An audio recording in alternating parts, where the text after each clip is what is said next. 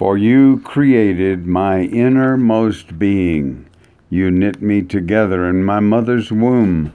I praise you because I am fearfully and wonderfully made. Your works are wonderful. I know that full well. My frame was not hidden from you when I was made in the secret place, when I was woven together in the depths of the earth.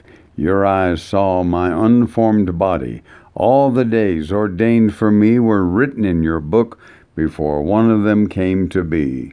Psalms 139, 13 to 16.